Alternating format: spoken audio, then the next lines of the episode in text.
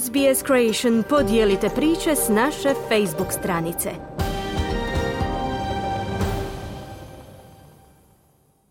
Vi ste uz program radija SBS na hrvatskom jeziku.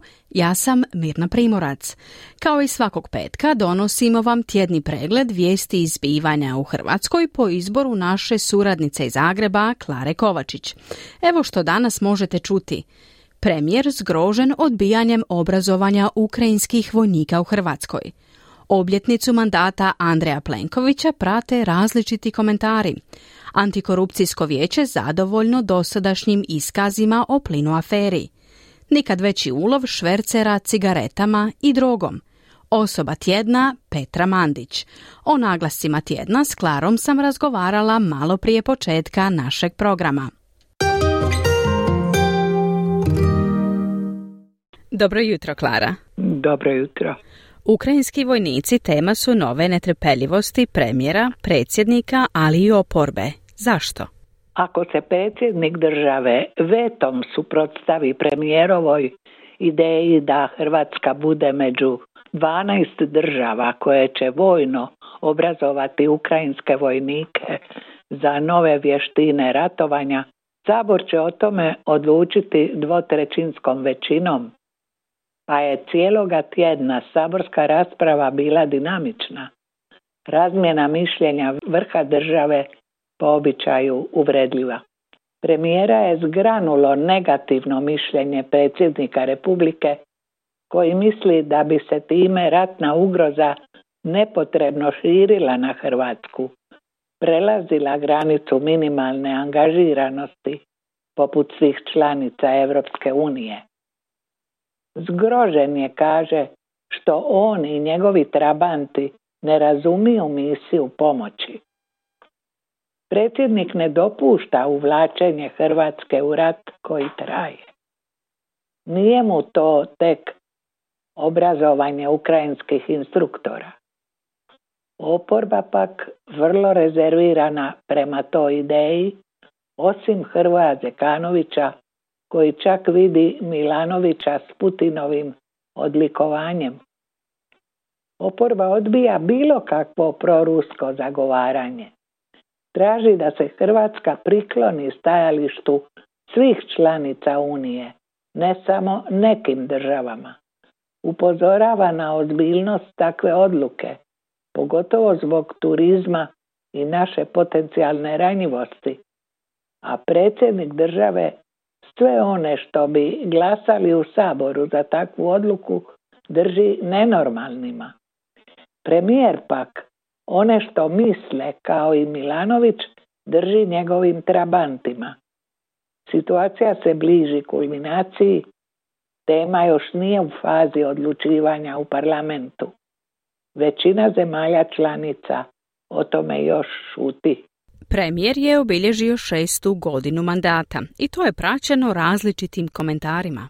Dok jedni pozdravljaju šestu godinu našeg najdugoročnijeg premijera, predsjednik Zoran Milanović ga zove kraljem lopova.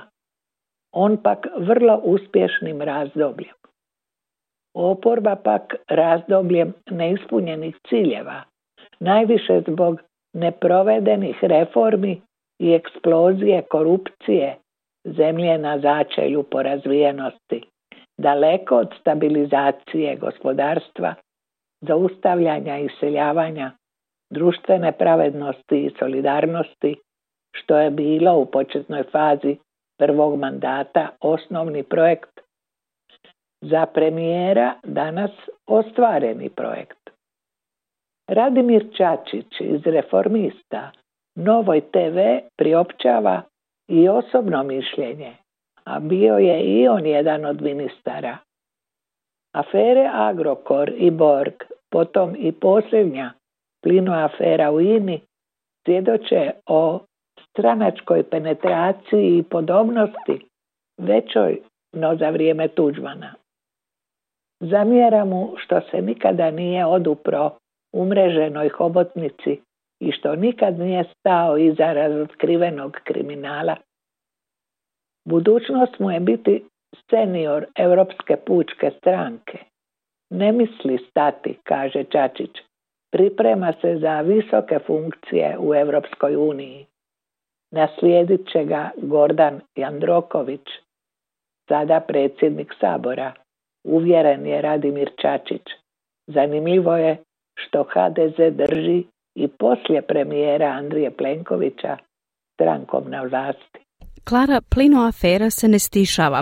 Koliko koriste dosadašnji iskazi? Utoliko što odluke uprave pokazalo se usmjeravanje hrvatske nafte prema Mađarskoj, znači i kraj sisačke rafinerije, a nama je takva poslovna odluka olakšavala ulazak u Schengen i OECD, tvrdi Nikola Grmoja, čelnik antikorupcijskog vijeća. Zadnja uhićenja dok su sposobnosti hrvatske policije. 150 e, policajaca u pet slavonskih županija i gradu Zagrebu uhitilo je četrdesetak osumnjičenih članove zločinačkih udruženja organizirane u tri skupine za rad u zemlji i inozemstvu. Još se saslušavaju, a ministar Davor Božinović drži to velikim uspjehom borbe protiv ilegalnog tržišta u Europi i zločinačkih organizacija. Hrvatskom prolazi balkanski kartel, pri čemu smo od Europola označeni kao zemlja odličnih kriminalista. Dok vam ovo javljamo, u Varaždinskoj županiji još desetak novih uhićenja s dva kilograma marihuane novcem i oružjem. Sve su te akcije mjesecima pažljivo pripremane. Klara, zašto je Petra Mandić osoba tjedna? Prva je doktorica nogometa u Hrvatskoj, autorica brojnih znanstvenih radova, jedina ženska trenerica u drugom razredu hrvatskog nogometa i pravo osvježenje na sceni. Zagrebački drugoligaš Kustošija njezin je klub. Njezinim nastupom uz Uga Klingora Kustošija je prekinula seriju od tri utakmice bez pobjede rezultatom 1-0. Petra Mandić, glavna trenerica Kustošije, osvanula je u srijedu i u medijima. Rijetko će koji klub pokazati hrabrost te vrste, a ja nastojim dati od sebe ne sto, već tisuću posto od sebe, govori sa zahvalnošću o kustošiji.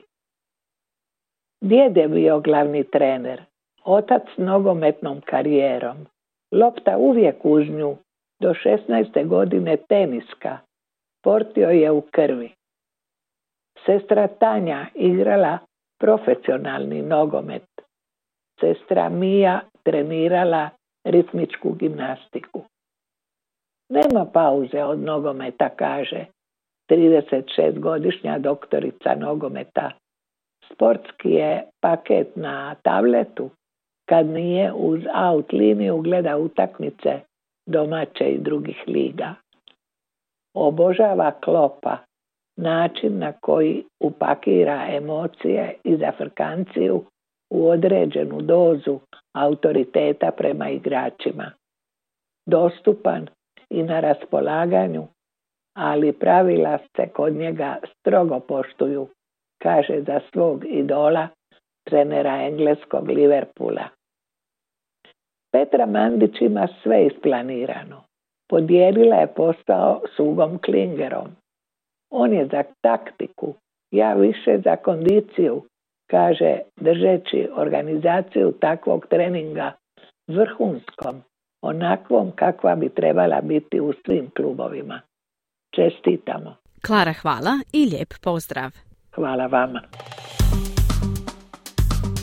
Kliknite like, podijelite, pratite SBS Creation na Facebooku.